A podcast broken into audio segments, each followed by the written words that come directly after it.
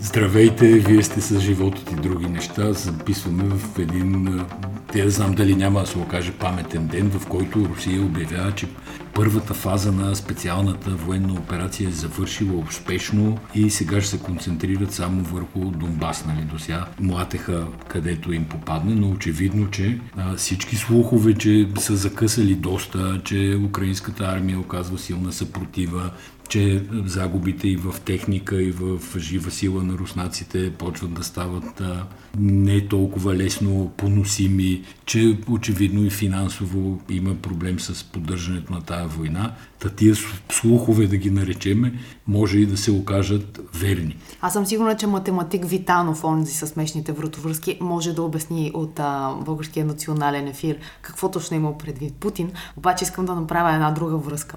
Вчера какъв ден беше? Благовещение беше вчера в християнския свят и в католически, и в православния. А, така, това е интересното, че това е този ден, този празник. Това е празника всъщност, когато Гавраил казва на Дева Мария, че ще има дете. Архангел Гавраил го казва. И го има и в православието, и в католическия свят. И вчера папата е направил една молитва, която е много специфична молитва.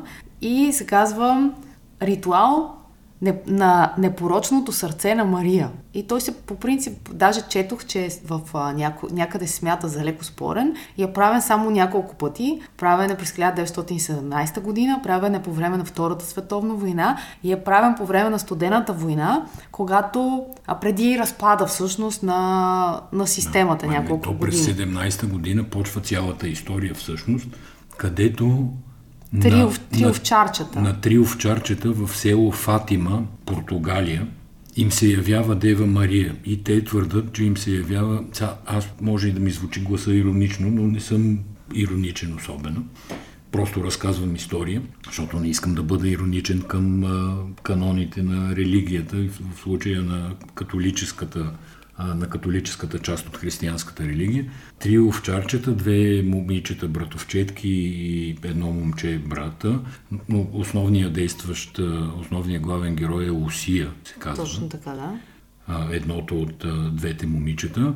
На 13 май 17 година им се явява Дева Мария и между май и октомври тя прави 6 появявания и те разказват много подробно какво и как се е случило и какво им казва Дева Мария. Има аз малко ще разкажа историята, защото е много интересна всъщност. Дева Мария, която се появява във вид на силна светлина, както можете да предположите, тя казва три тайни. Трите тайни от Фатима да са известни по-късно които обаче остават дълго време тайни. Тази Лусия е единствената, която остава жива от а, трите деца, другите две умират. Но тя, тя прави кариера за това време, не съм сигурен дали е правилният израз, но завършва доста образования и започва да играе основна роля в а, култа на католическата църква. През 1941 година тя всъщност разкрива първите две тайни. А, а за третата тайна,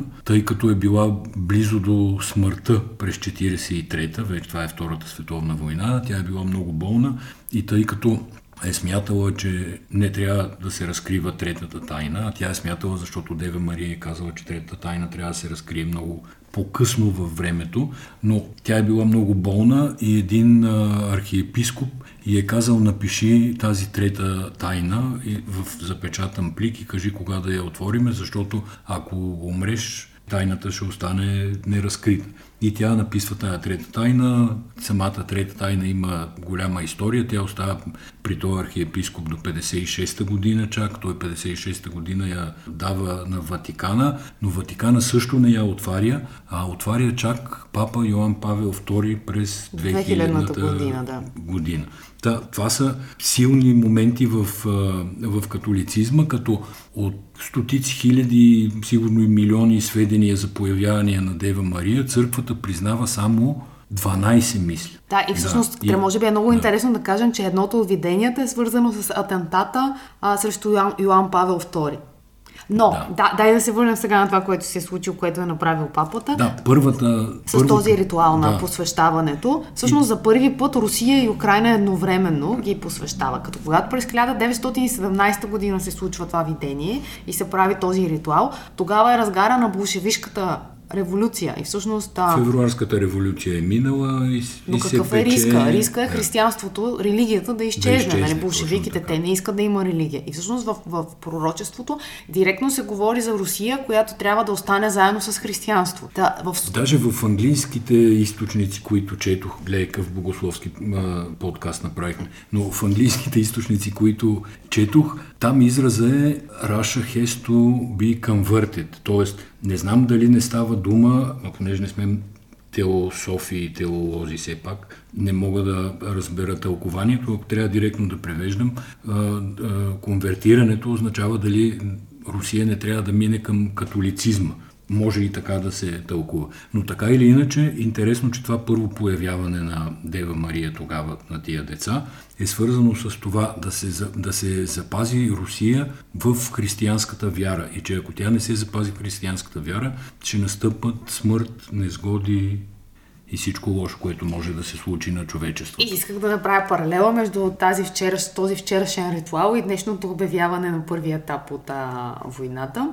Като ролята на папата, тя естествено е символна. Той до момента не е казвал нищо срещу Русия като агресор или не е обвинил Русия, т.е. на него се смята като на едно от лицата, които могат, едни от хората, които могат да участват в помирението, всъщност да се намери някакъв някакво решение. Другия е Ердоган, си извинете. Между другото, Ердоган е доста интересна Малко тема. На, на, два, на два различни острова съм. Франциски да. Ердоган. Да. Но, но Турция е интересен момент, защото не знам дали си чел, огромно количество руснаци в момента отиват в, в Турция, отиват в Истанбул, заради цял, целият туризъм, който голяма част от бизнеса на... визи. Да, те са безвизови, те могат безвизово да ходят и отделно, защото Турция не затвори външното, е, въздушното си пространство и те могат да летят. Да, и не има, освен това не им арестува яхтите. Абрамович си закара яхтата в Бодрум, мисля, която е там 500 милиона. Те, като четях тук новините за различните конфискувани яхти от началото на санкциите от войната, гледам, че под половин милиард яхти не ги броят за нищо. Не. Всичко живо е... Един имаше даже... Те им казват гига яхти. Е, добре, гига яхти. Един даже имаше втора яхта, която представлява плаваща хеликоптерна площадка. Това е като матриошка. Една да, яхта нещо... се вади, от нея се вади друга яхта. Някакви чудеса. Много са държели да, да покажат на то гнил запад колко са всъщност богати и колко са мощни тия пусти руски олигарси. И тук само ще кажа, че видях вчера, ония ден имаше публикувани снимки на леко вандализираната вила на дъщерята на Путин в Биариц. Казвам леко вандализирана, защото по оградите са нарисували едно-две украински знамена. Три-четири, айде, ако трябва да съм честен. Но самата вила е Нали, човек очаква в Биариц, като строиш нещо, да го строиш в духа на местните, как да кажа, местната култура, местната архитектура. Това си е чист мутробарок, къща с кула, с остри върхове. То руското богатство да. има една специфика и, и тази специфика е, че отдалече се вижда златото блести отдалече яхтата и тя можеш да я видиш, понеже е гига яхта, а не е просто яхта. И другото сега, което виждам, че те са някакви огромни фамилии. Те, освен, че имат дъщери, имат доведени дъщери, като а, този външния министр Лавров, Лавров, Сергей Лавров. Той даже има доведена дъщеря, която от любовницата му и има друг баща от него. Но той се грижи за нея. Тоест той е припознал на любовницата на мъжа детето. детето. И се води негова доведена да. дъщеря. И всъщност сега, когато тръгват западните медии и службите, защото между другото има подписано споразумение, което е между Франция, Италия и други държави, морски държави, заедно с Япония и Канада, заедно са направили един хъб, който следи къде има богатство, в смисъл яхти да, и, и, То си и крайморски. журналисти, има да. така голяма хайка, има да ловат имот. И ще се направи една огромна мрежа, в която ще се види, че не участват само семействата, ами ти имаш там огромен антураж от а, някакви други хора, които притежават това богатство. И започнаха да се появяват много смешни репортажи, как някакъв а, олигарх, който те, те разбираш, те нищо не са направили. Те просто Путин им се обажда, но те не могат да му откажат. Иначе са едни добри хора и искат... Те затова не могат да откажат. Те добър човек, обажда ти се Путин, А вземи, когато Путин вземи ти се тия обади- пари, да, ти какво да правиш? Да, иначе- Един се жалваше, че трябвало да си е нямал пари за шофьор, па не можел да кара кола, трябвало да каже да, да кара дъщеря си да го вози с колата.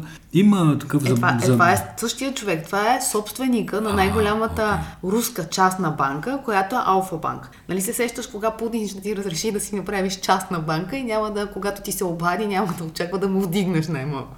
И този казва, Пьотър Авен се казва, и той а, пак в а, репортаж за Financial Times казва, а, ама да ни изправят на съд, да докажат, че ние сме корумпирани. Не бе, Войчо, няма да те изправят на съд. Има санкции и това е положението. Та, за яхтите също още нещо, което много ми беше харесало. Когато си купиш картина на Ван Гог, просто си купуваш картина на Ван Гог. Когато си купиш гига яхта, тя има склонност да потъва. А, не знам Митрофанова дали има яхта. Само обаче има Фейсбук. Според мен тя действа във Фейсбук и през Фейсбук а, събира за яхта. Много активна след Така. обедните часове. Между другото имам едно наблюдение, отдавна искам да ти го споделя, но ето сега ще го направя пред хората. Забелязвам, че троловете спът до обяд. Разбираш ли, те се появяват някъде в ранните следобедни часове. Горе-долу и на Митрофанова активностите във Фейсбук и те така се случват. Най-вече обаче така по към края на деня. Тя е нещо като официален руски трол, защото Фейсбук акаунта на посолството на Руската федерация прилича, не знам на какво не прилича на Фейсбук акаунт на посолството. На Не- не институция мога в да никакъв направя, случай. да. Дори не на посолство, на каквато и да е. Дори и на културен център да е. Пак Тя е според мен не е окей. в личен профил и нещо се едно, че Размахва А, пръсти и пие водка. Да, има някакви стимуланти се намесват в цялата работа. Но сюжета е важен, защото тя дава пресконференции всеки ден, през ден, нещо такова, много е активна и тия пресконференции най-свободно се транслират по българските медии, като все едно, че са новини. Още повече тя дава интервюта за руски медии и откъси от интервютата на Митрофанова за руски медии се стават български обратно. новини. Да. да, да, да. И много е интересно. Там как се разви сюжета. Повечето от будните българи смятат, че тя трябва да бъде отзована, изгонена, обявена за персона на Онграта. А, но в действителност правителството ще направи подобно нещо, но по дипломатичен и дипломатически път те отзоваха българския посланник за консултации от Москва и реципрочната мярка, нали, ако изобщо в Русия някой нещо вече спазва някакви международни норми, е те да я извикат обратно за консултации. Това е обикновено, айде да не кажа безсрочно, но дългосрочно, дългосрочна мярка. Аз извинение за еретичната мисъл, но ако ти от Русия си оставят просто тук, защото на нея харесва е, климата, това, какво това прави? чакам да видя. Това чакам да видя. Защото и тогава може би ще я обявят за персона на Онград. Нека да припомним и случая, в който беше, ако не се лъжа, преди две или три седмици, когато Митрофанова се появи в Министерски съвет и се срещна с Кирил Петков, за да се извини за поведението си. Всъщност, абсолютно никаква промяна в нейното поведение не, не настъпи. Нямаше. Да, така че нямам голяма надежда за... Тя е проблем на хибридната война, не малък и изобщо на това доколко а, някой с, а, все пак с а, българските институции може да си позволи да се подиграва дълго време без да му се случи нищо. Интересен въпрос. Да, но, но, но не е редно. Когато се казват няма държавност или нещо подобно, те хората имат предвид и такъв, такъв тип неща, защото е, излиза, излизат хора като Костадин Костадинов и казва, ние трябва да си запазим българския национален интерес. За мене българския национален интерес е една посланичка да не казва на премиера, че той е чиновник тъй като това е форма на обида към държавата. На първия месец от войната в Украина в България се случи чудо, почти като тази молитвата на папата за непорочното сърце на Мария и в София се проведе мирно шествие в подкрепа на Украина. В днеска, когато записваме, такива има и във Варна. Между другото, във Варна също беше голям мой страх дали ще се съберат хора, но се събрали. Ама в във Варна Пловдив лесно се съберат, защото има все пак голяма вече диаспора украинска. Това са бежанци, които Нека да не забравяме, че във Варна има и голяма диаспора на Възраждане, откъдето всъщност тръгна тази партия. И във Варна има огромна диаспора на руснаци, а за разлика от та, ба, западните медии, които са си направили разследването, кои руснаци се намират на тяхна територия, всъщност ние в България не знаем кои руснаци имат имоти. Но знаеме, че много руснаци имат имоти. Така или иначе, някакви, не мога тук да го твърдя със сигурност и да направя някакъв валиден извод от цялата работа, но доколкото чувам, тук там е руснаци, които живеят в България, по-скоро се изказват в подкрепа на украинците, каквото и да значи това всъщност. Не, не мога ако, да направя. Ако забеляза на шествието мирното, имаше едни бели сини, бяло-синьо знаме, което не да. съществува. Това всъщност е знамето на руснаците, които подкрепят украинците, които са срещу войната и срещу То е бяло-синьо-бяло, т.е. махнате червения цвят от руското знаме и... Да, което е червеният цвят е символа на кръвта. Освен това има и други а, връзки, които са доста интересни. Ние в сайта имаме статия по въпроса, защото е много интересно. Е едновременно на, на две места го измислят като символ на мира. А, едно и също знаме. Има и препратка към Беларус, има и към Новгород, Киевска Рус и така нататък. Темата е, темата е много интересна. Обаче и друго исках, не, не искам да се отвличам, защото друга ни, друго бих искала да, да подчертая.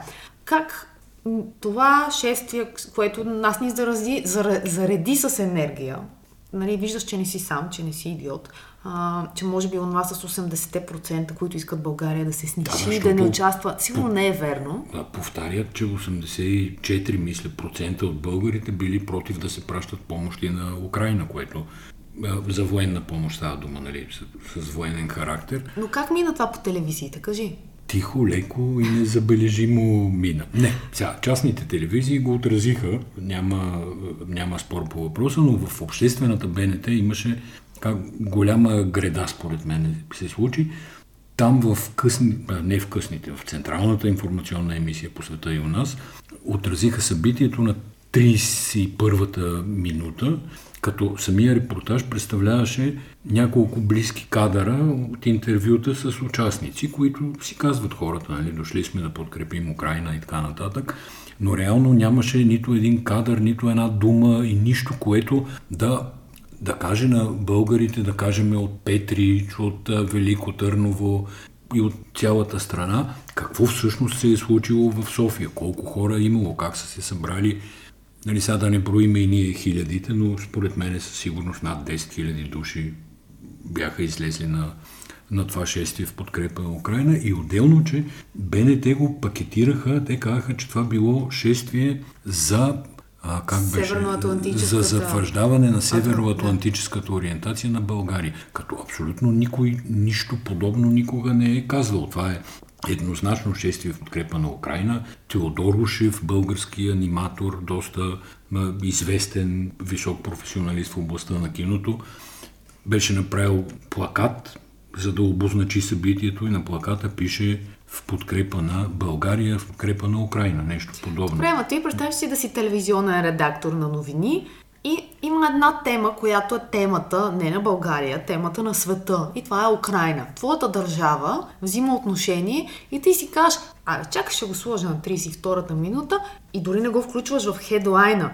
И живата ти връзка е от края, т.е. те ако бяха се включили в 8 часа, когато започва емисията и да кажат, че продължим след това да открият и после да закрият с новината. Безпокойно два кадъра можеха да покажат и да кажат, тая вечер се събра многолюдно шести в центъра на София в подкрепа на Украина на една картина от учествието и след това да разказват и да си пускат синхроните за непосветените нали, от телевизионната професия. Синхрони са интервютата, които там журналиста, журналистката в случая Зоя Велинова взима от някакви хора. Но все пак да поздравим човека, който застана зад Зоя Велинова на живата връзка и дигна едно малко плакаче, на което пишеше господин президент, поне трактори да пратим на Украина. Това е всъщност подигравка с а, така, всичките политици, да не казвам политическа класа, че не обичам, но всичките политици, които продължават да твърдат, че военна подкрепа на Украина, ако се изпрати, България едва ли не ще вземе участие в войната. Всички други европейски страни изпратиха военна помощ, абсолютно всички, с изключение на България и Унгария. Това е равносметката. И не виждам да са се включили в войната. Полша, която е... предложи да се изпратят бронежилетки и каски, но само на, мирното, на мирните граждани, както се пошегува Юлиан Попов във Фейсбук. Ма защо бронежилетки, като може само жилетки да им пратим. 80% от българите, каза и Кирил Петков, искат България да не се въвлича в войната с Украина. Искам да разбера как точно са ги попитали тези 80% какво искат и въобще защо а, политическото лидерство трябва да следва какво искат да кажат хората. Политиката не функционира така. Хората казват каквото искат да кажат на избори. Оттам нататък има политическа отговорност, има мандатност и в рамките на този мандат, според своята компетентност и според своите политически ценности и идеологии, политиците са длъжни да заемат позиции. Тоест, аз не съм съгласна. Да, трябва да взимат решение. Че някой трябва на, да се оправдава с общественото мнение. А и за кога аз бих била обществено мнение, че нещо се не ми се получава да, да бъда обществено мнение. Разбираш? Винаги съм извън него. Когато някой излезе с аргумента какво мисли обще, обществото. Да, това не си ти. Да, естествено, че всеки политик трябва да хвърля по едно око на социологията и на така наречените обществени. На, на коя социология? Нагласи. На тази, която не успя да ти предвиди Но, изборния резултат да, ли? Тук отваряме пак въпроса за социологията и намесваме много други въпроси за хибридната война, за податливостта на българските политици към влияние от враждебни нам държави, каквато е Русия и така нататък. Но преди да обяви първата фаза на военната операция за приключи, Русия поиска да й плащаме газа в рубли.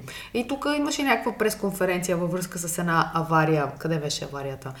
На, Павец Чаира. Точно така в Чаира, а, на министра на енергетиката. И някой го пита, е рубли? И той каза, да, да, ще намерим рубли. Той каза, че има посредник, там някакъв компания българска, която, чрез която могат да се разплащат в рубли. Не, не, леко си каза неподготвен, защото всъщност това да купиш газ в рубли, нека да кажем какво означава. Означава директно да инжектираш финансова помощ в економиката Не, това на първо Русия. е нарушение на договора. Договора със сигурност е изключван в евро или в долари. Мисля, че в долари е българския договор, а не в евро.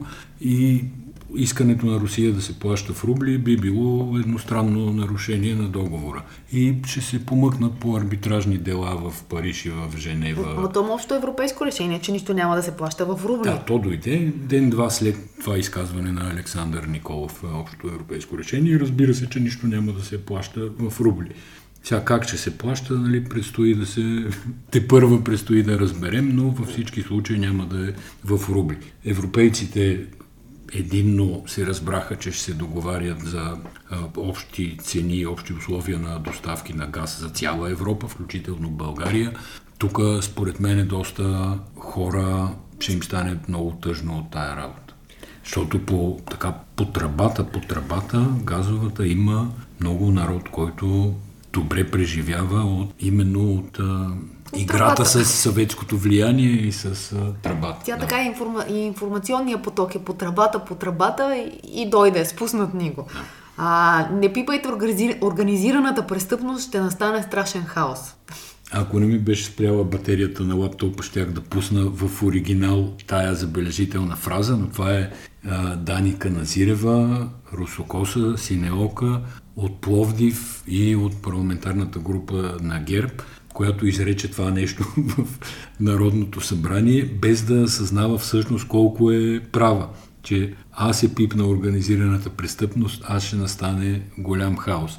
И понеже я попипват вече организираната престъпност малко или повече, нали, МВР се опитва нещо да се бори и прокуратурата му пречи с всички средства, с каквото може. Не е, разбира се, толкова черно-бяла картината, сега да не се увличаме, но така или иначе, това е част от вътрешно-политическия пейзаж в последните десетина дни. Неразривен. Но хората много са харесали тази фраза на Даника Назирева. От, откакто аз публикувам нещо, някакви неща във Фейсбук, това е най-споделяното видео. Споделяно е, споделено е само от моя профил над 900 пъти. Лафа на Дани Каназирева, според мен, ще остане в така хитовете да. на годината, може да оглави класациите. През това, както каза ти, е доста верен. Не сме обсъдили ареста на Бойко Борисов. Аз оттам само една факт и реплика искам да изведа и тя е хайде всички да се хванем за ръце действието се развива в Банкия, депутати са оградили дома на Бойко Борисов, дават интервюта, разбира се, там е Ива Николова, появява се Вежи Рашидов, леко с закъснение, почва да се кара на журналистите, които го питат, а вие какво правите тук? И той, а вие какво правите тук? И тогава Някой казва, че може би Бойко Борисов всеки момент ще бъде изведен от полицията и се чува мъжки глас. Да се хванем всички за ръце. И в този момент те всички се хващат за ръце и застават и завардват вратата на оградата. Това е такава... Ама не могат да завардат всички врати, защото повече врати си каква енергия има, да. когато толкова хора се хванат за ръце. И другото Чисто е... фолклорно събитие беше и, и това, и онова вече, когато на другия ден, 21-2 часа по-късно го чакаха пред главна дирекция национална полиция. Посрещането беше се едно, че Евита Перон, Don't Cry for Me, Аржентина. Имаше да. топли женски прегръдки, Имаше женски по лицето. силни погледи и по драматизъм може да се сравни само с а, тия хората на богоявление, които ги снимат. Нали? Мъж, мъжкото хоро. Мъжкото хоро. Само това, за това казвам, че това посрещане попада директно в а, съвременния български фолклор. Аз очаквах на следващия ден Бойко Борисов да излезе по телевизиите, да той умее да, да, да играе с публиката, да го кажем, но лъчо мозъка съобщи, че Бойко Борисов има хипертонична криза. И никакъв не се появи всъщност и от негово име продължиха да говорят Тома Биков, Даниел Митов, хора от, от партията, от ГЕРБ. Та не знам защо не се появява, но понеже явно ми се пада ролята в този подкаст на репликите, Менко Менков, неговия, ще да кажа, говорител, всъщност адвокат, но когато адвоката застане в партийната централа отзад пише ГЕРБ, може да се приема и за говорител, нали Може, да. спокойно. Та Менко Менков в а, предаването на Фокус при Лора Крумова каза една култова реплика, тя леко се загуби, затова аз искам да я акцентирам. Бойко Борисов е благороден човек. Той е простил на всички. Това е като кръстникът, разбира се. Това е като, като кръстникът излиза някой и казва, той е простил на всички. Той Идеята е беше, простил, че той нямаше да, да ги... Ама дали те са му простили друга тема и дали, държавата. и дали закона ще му прости, защото в един момент ще се стигне до доказване по законов начин на нещата, в които го обвиняват. Но той арест доведе до голям прогрес в действията. Делото за тия 557 милиона отсъстващи от българския бюджет, нали, които всъщност това Васил, са парите Васил на Бошков хазарта, черепа, да, да си, си ги е спестил и си ги е прибрал и част от тях, както той твърди, е върнал на Влади Горанов, на Бойко Борисов и чрез посредничеството на Севдалина Арнаудова. До сега това дело не се движеше. Беше на трупчета, както се говори често за много дела в българската прокуратура. И след много се дърпаха, много се мотаха, но сега прокуратурата изведнъж прозря, че все пак може да разпита Васил Бошков чрез видеоконферентна връзка от Дубай. В мен там има едно име, което силно реже въздуха и това е името на Лаура Кьовеше.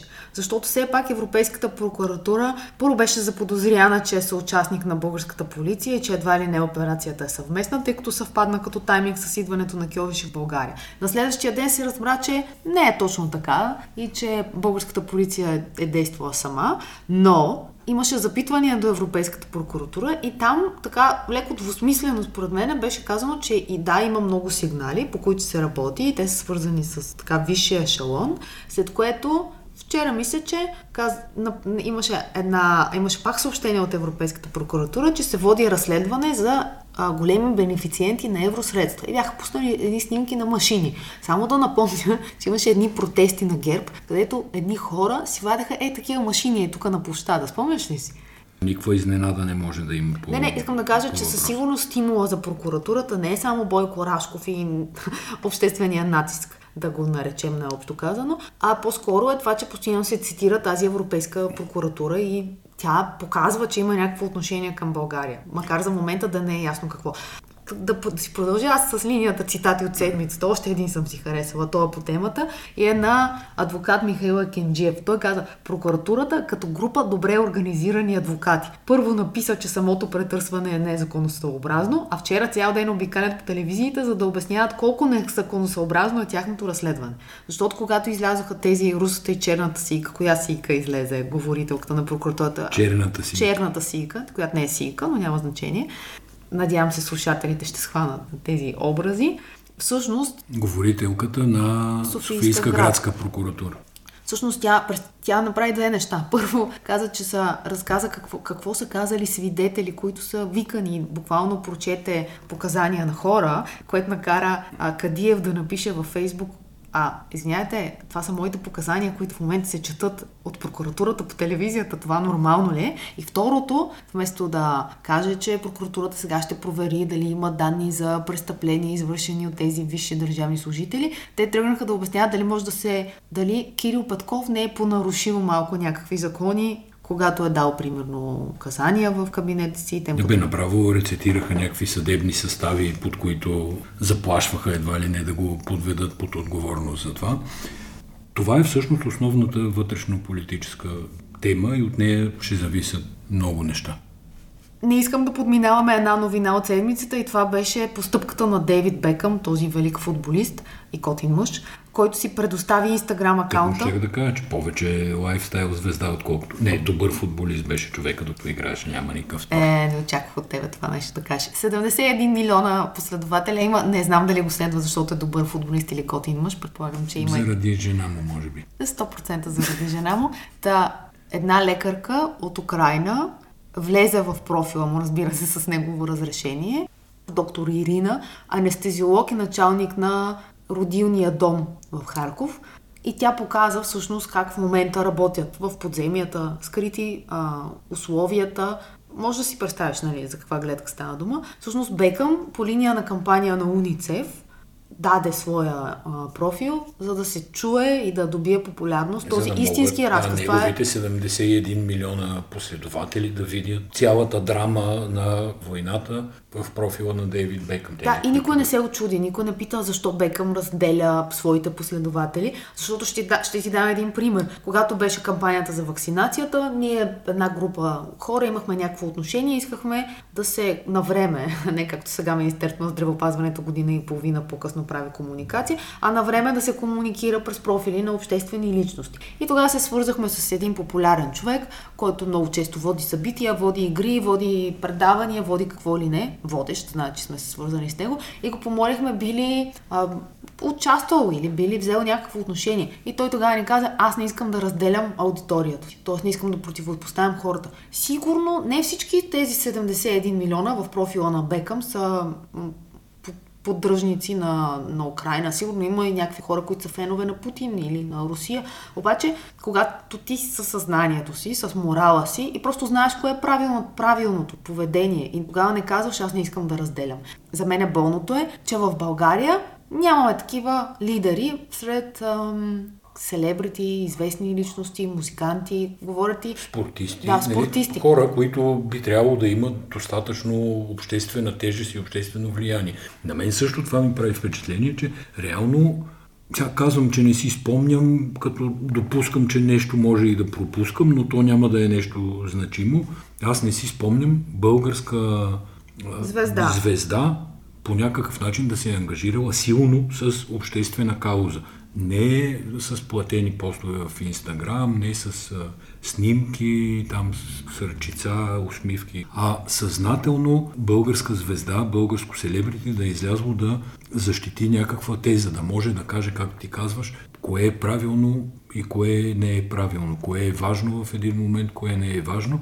Може би, защото се страхуват да не си разделят аудиторията, но това е толкова Тактика, елементарна фигура от маркетинга, че няма докъде и не знам дали някога е била валидна. И то може би и затова, когато трябва да изброиш някакви безспорни български звезди, леко се затрудняваш. Т.е. такива хора, които да ги обича цялата нация, там любимец на публиката и какви, какви анкети имаше. Защото, да, ние наистина имаме Бербатов и той може да, може да каже сега нещо. Ние имаме и Вето Алова, има Лили Иванова, ако искаш. Тоест, има някакви достатъчно а, популярни хора с много а, последователи. В същото време има тотално неизвестни хора, които в а, Инстаграм имат над, примерно, половин милион последователи. Абсолютно, според мен, е невъзможно упражнение, но те го имат. И нито едните, нито другите а, го правят сами. Да, включват се в някакви благотворителни неща, но такива много а, насигурно, разбираш. Когато всички сме за доброто по коледа или когато става дума за талантливи деца, например, стипендии. Нещо, да, но когато такива ситуации като сегашната, хората имат нужда от някакъв морален компас, защото те не винаги могат да са достатъчно да, да са на нивото на, на цялото знание, да могат да направят полито, политически анализ, да знаят манията за величие на Путин, кога се ражда, се ражда да са му чели есето за Украина, да си обяснят така нещата. По телевизията им говорят нещо, обаче винаги е, е хубаво да имаш и още едни говорители, които са ти такива вторични фигури, твоите, твоите любимци, които ти ги, просто ги харесваш. Тоест ти не, там не действаш а,